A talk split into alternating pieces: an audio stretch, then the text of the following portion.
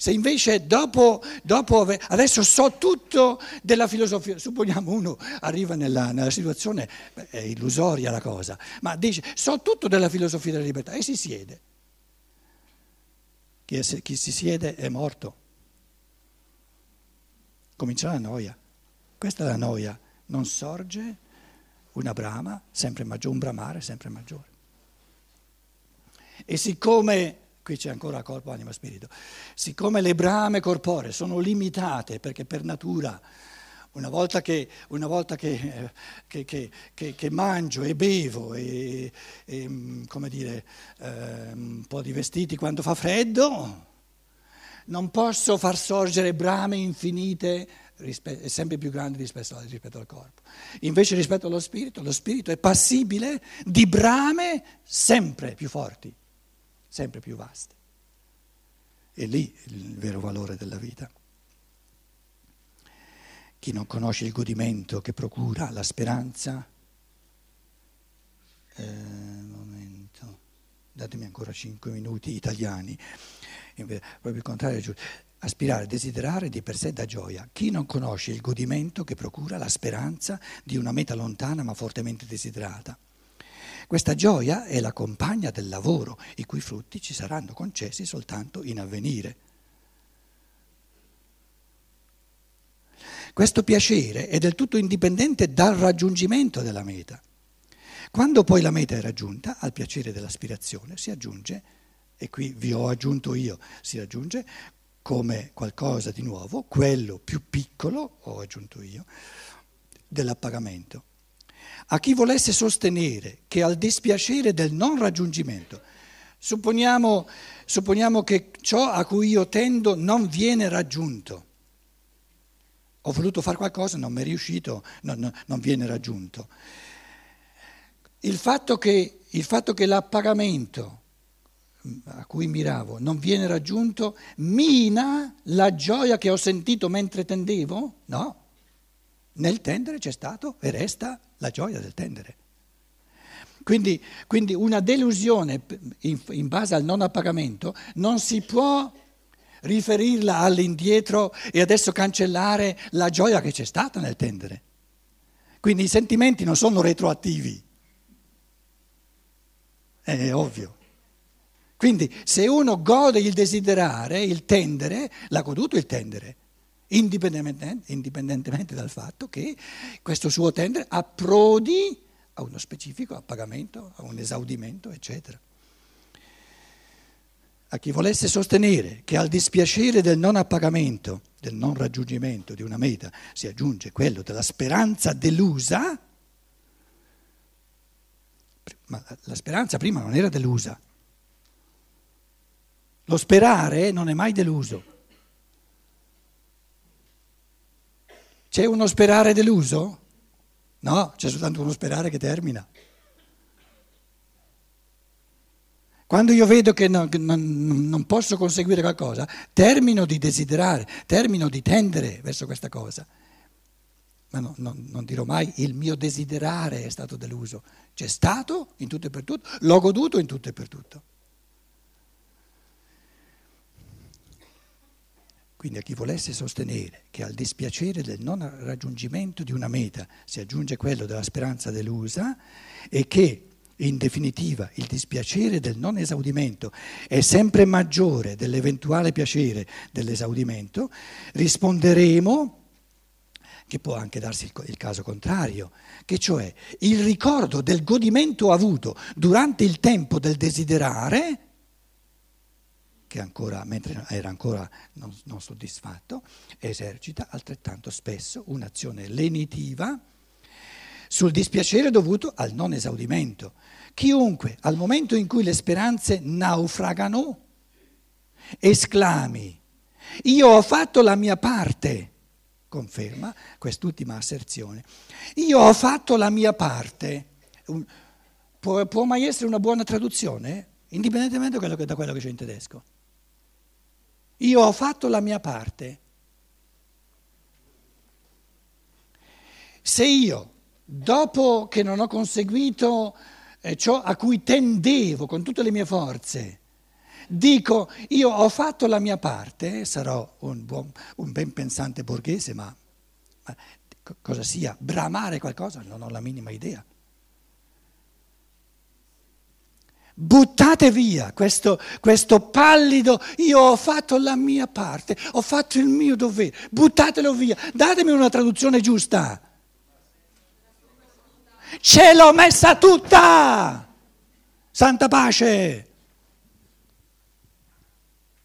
Questi babbei traducono, ich habe mein Bestes getan in tedesco. Ho, ho fatto la mia parte ma roba da matti. Ho fatto del mio meglio, non la mia parte. Chi decide qual è la mia parte? Qui si recita, tu c'hai questa parte, tu c'hai questa parte. Ho fatto la mia parte, ho recitato la mia parte. Adesso vado via, ho recitato la mia parte. Io ho fatto la mia parte.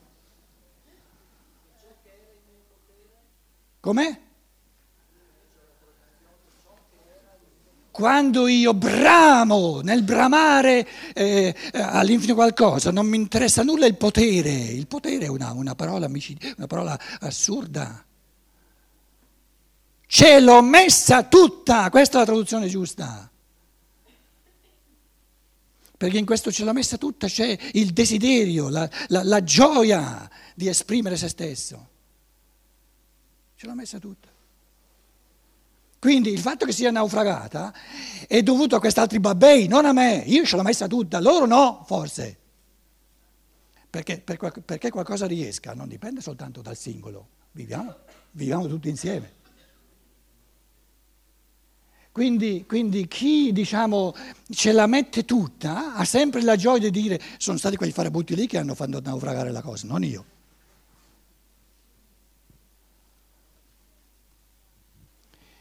Io ho fatto la mia parte.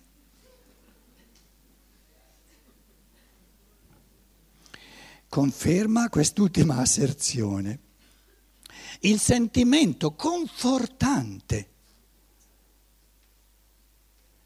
Guardate che linguaggio retrivo, proprio eh, castrante, confortante, di aver voluto il meglio secondo le proprie forze è trascurato da coloro i quali ad ogni desiderio insoddisfatto collegano l'opinione che non soltanto è mancata la gioia dell'esaudimento, ma sia rimasto distrutto anche il godimento del desiderio stesso. Certo, se, se, alla fine dei conti c'è questo esile desiderio, lo capisco. In tedesco però c'è il fortissimo bramare, dove uno ce la mette tutta.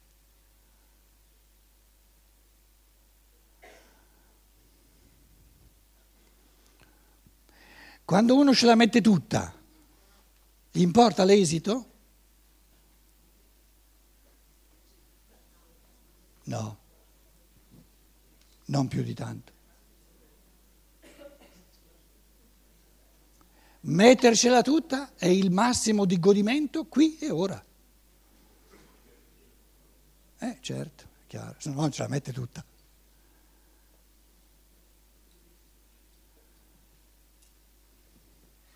Il massimo di valore della vita è o nel presente o non c'è mai. Volevo dire, eh, adesso poi facciamo una pausa e poi, poi discutiamo, noi osserviamo gli esseri umani, siamo tutti noi, con la domanda chi, dove sono gli esseri umani che vivono qui e ora, nel presente, pienamente realizzati, in tutte le teste, nella città, no? Se vediamo queste teste in tutte le teste c'è qualcosa che si sta facendo. L'essere umano è sempre via da sé.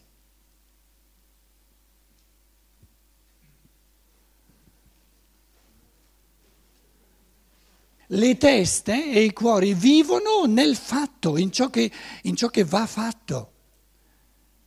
E io mi chiedo, dove sono le persone che vivono nel fare, nel fare, qui e ora. Se io sto camminando, non mi importa nulla dove sto andando. certo che mi importa, ma uno che sta guidando la macchina, gli importa di guidare bene? Se gli importa di guidare bene, non è un bravo autista. Se invece è bravo, il guidare bene concomita e va automaticamente, lui gode quello che sta facendo, un, un discorso, che, un, un colloquio che sta facendo, eccetera. Quindi se io, diciamo, l'arte, se, se, se, se vivo l'arte della vita dell'essere creatore, lo so che sto andando all'ufficio a lavorare o a fare qualcosa, lo so. Ma se in me in questo momento, mentre cammino, vive soltanto l'ufficio, io sono via dal presente. E essendo via dal presente svuoto la vita, perché svuoto sempre il presente. Quando poi sono in ufficio, invece di vivere pienamente ciò che sto facendo, sto pensando che fra un'ora ci sarà la pausa del caffè.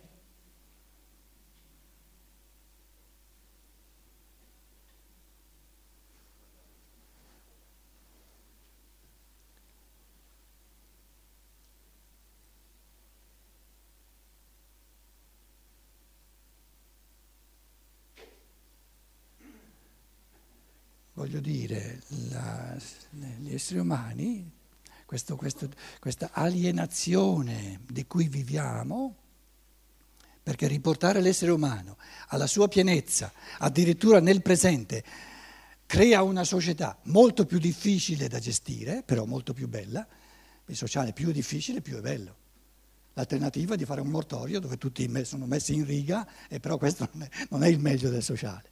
Quindi dobbiamo, dobbiamo, prepararci a un sociale che diventa sempre più complesso, sempre più difficile, perché ognuno ha eh, sempre di più il diritto a realizzarsi, a realizzare se stesso come, come esemplare unico dell'umano, qui e ora, sempre.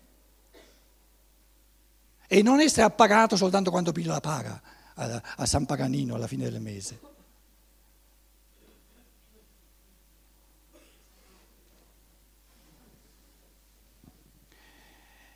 Voglio dire, o tu sei te stesso qui e ora o non lo sei mai.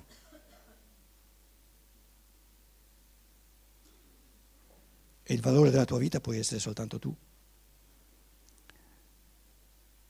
L'esaudimento, 12, l'esaudimento di un desiderio provoca piacere, il non esaudimento dispiacere. Da questo non si è autorizzati a concludere che il piacere sia il soddisfacimento di un desiderio, il dispiacere il suo insoddisfacimento. Tanto il piacere che il dispiacere possono presentarsi in un essere anche senza che siano conseguenza di un desiderio. La malattia non è un dispiacere che nessun desiderio, la malattia è un dispiacere no, preceduto da nessun desiderio, che nessun desiderio precede. Chi volesse affermare che la malattia è un desiderio insoddisfatto di salute, commetterebbe l'errore di scambiare per un desiderio positivo, quindi coscientemente voluto, l'augurio ovvio e non portato a coscienza di non ammalarsi. Se qualcuno eredita da un parente ricco della cui esistenza non aveva il minimo sentore, il fatto lo riempie di piacere senza che vi sia stato un precedente desiderio. Allora, paragrafo 13, la bilancia della quantità di piacere e quantità di dispiacere. I due piatti della bilancia sono fare il bilancio della quantità, eh? siamo ancora a livello della quantità di piacere. Allora, Qui su questo piatto mettiamo, qui abbiamo il piacere. Abbiamo il piacere dovuto all'appagamento, appagamento di un desiderio. Secondo, il piacere dovuto al tendere, al desiderare, il desiderare come tale, indipendente dall'appagamento, è, è, dà piacere. Il desiderare, e qui usiamo il verbo, lo dicevamo prima, molto me- è molto importante, desiderare. Terzo, un piacere inaspettato, quindi che non sia l'appagamento di un desiderare. Scrivo qui inaspettato, un piacere inaspettato, però inaspettato inaspettato. Se io, se io mi piglio una, un'eredità di cui non sapevo nulla, eh, mi, so, mi, fa piacere come, però non era desiderato, non è l'appagamento di un desiderare. Cosa mettiamo dall'altra parte? Qui dispiacere. Uno, due e tre, corrispondenti, no? Corrispondenti. Uno, il non appagamento. Ah, qui, piacere, dispiacere. Dispiacere. Primo tipo di dispiacere, il non appagamento. Secondo tipo di dispiacere, la mancanza del, del tendere, la mancanza del desiderare. La noia, però la noia, siccome potrebbe essere un po' moraleggiante, ci scrivo qui, eh, diciamo pulito pulito, conoscitivamente, il non tendere a nulla. Diciamolo bello pulito pulito, il non tendere a nulla.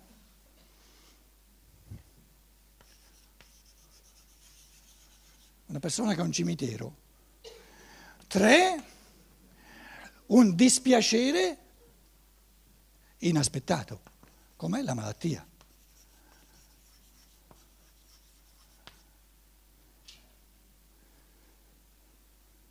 Allora 13, poi facciamo una pausa.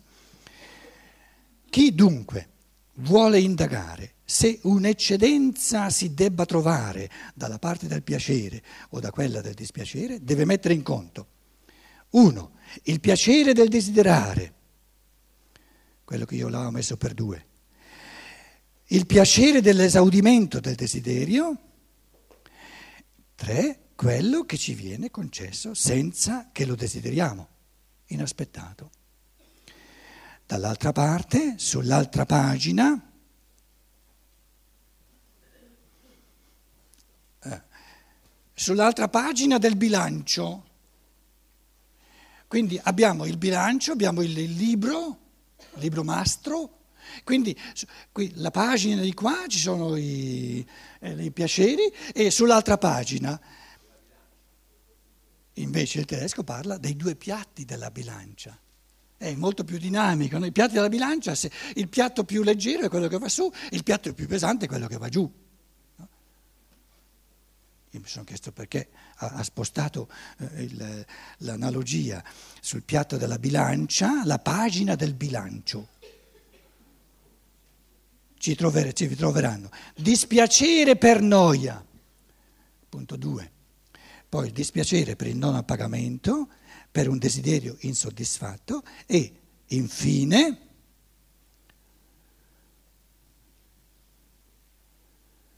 ma scusate, io l'italiano, l'italiano è diventato arrugginito perché non lo parlo da tanti anni, però questo finalmente non è Santa Pace, finalmente, infine, si diceva ai tempi miei quando si è fatto il classico, non finalmente, finalmente, eh, finalmente ci sono arrivato.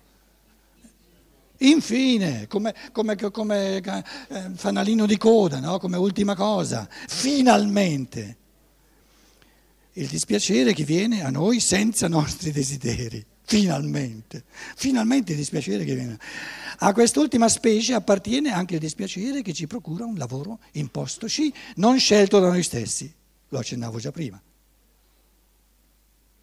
Devi lavorare, sbuffare per perché gli altri vadano in vacanza, godano la vita.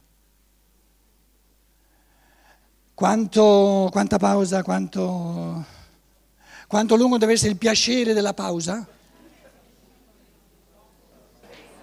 O un quarto d'ora italiano?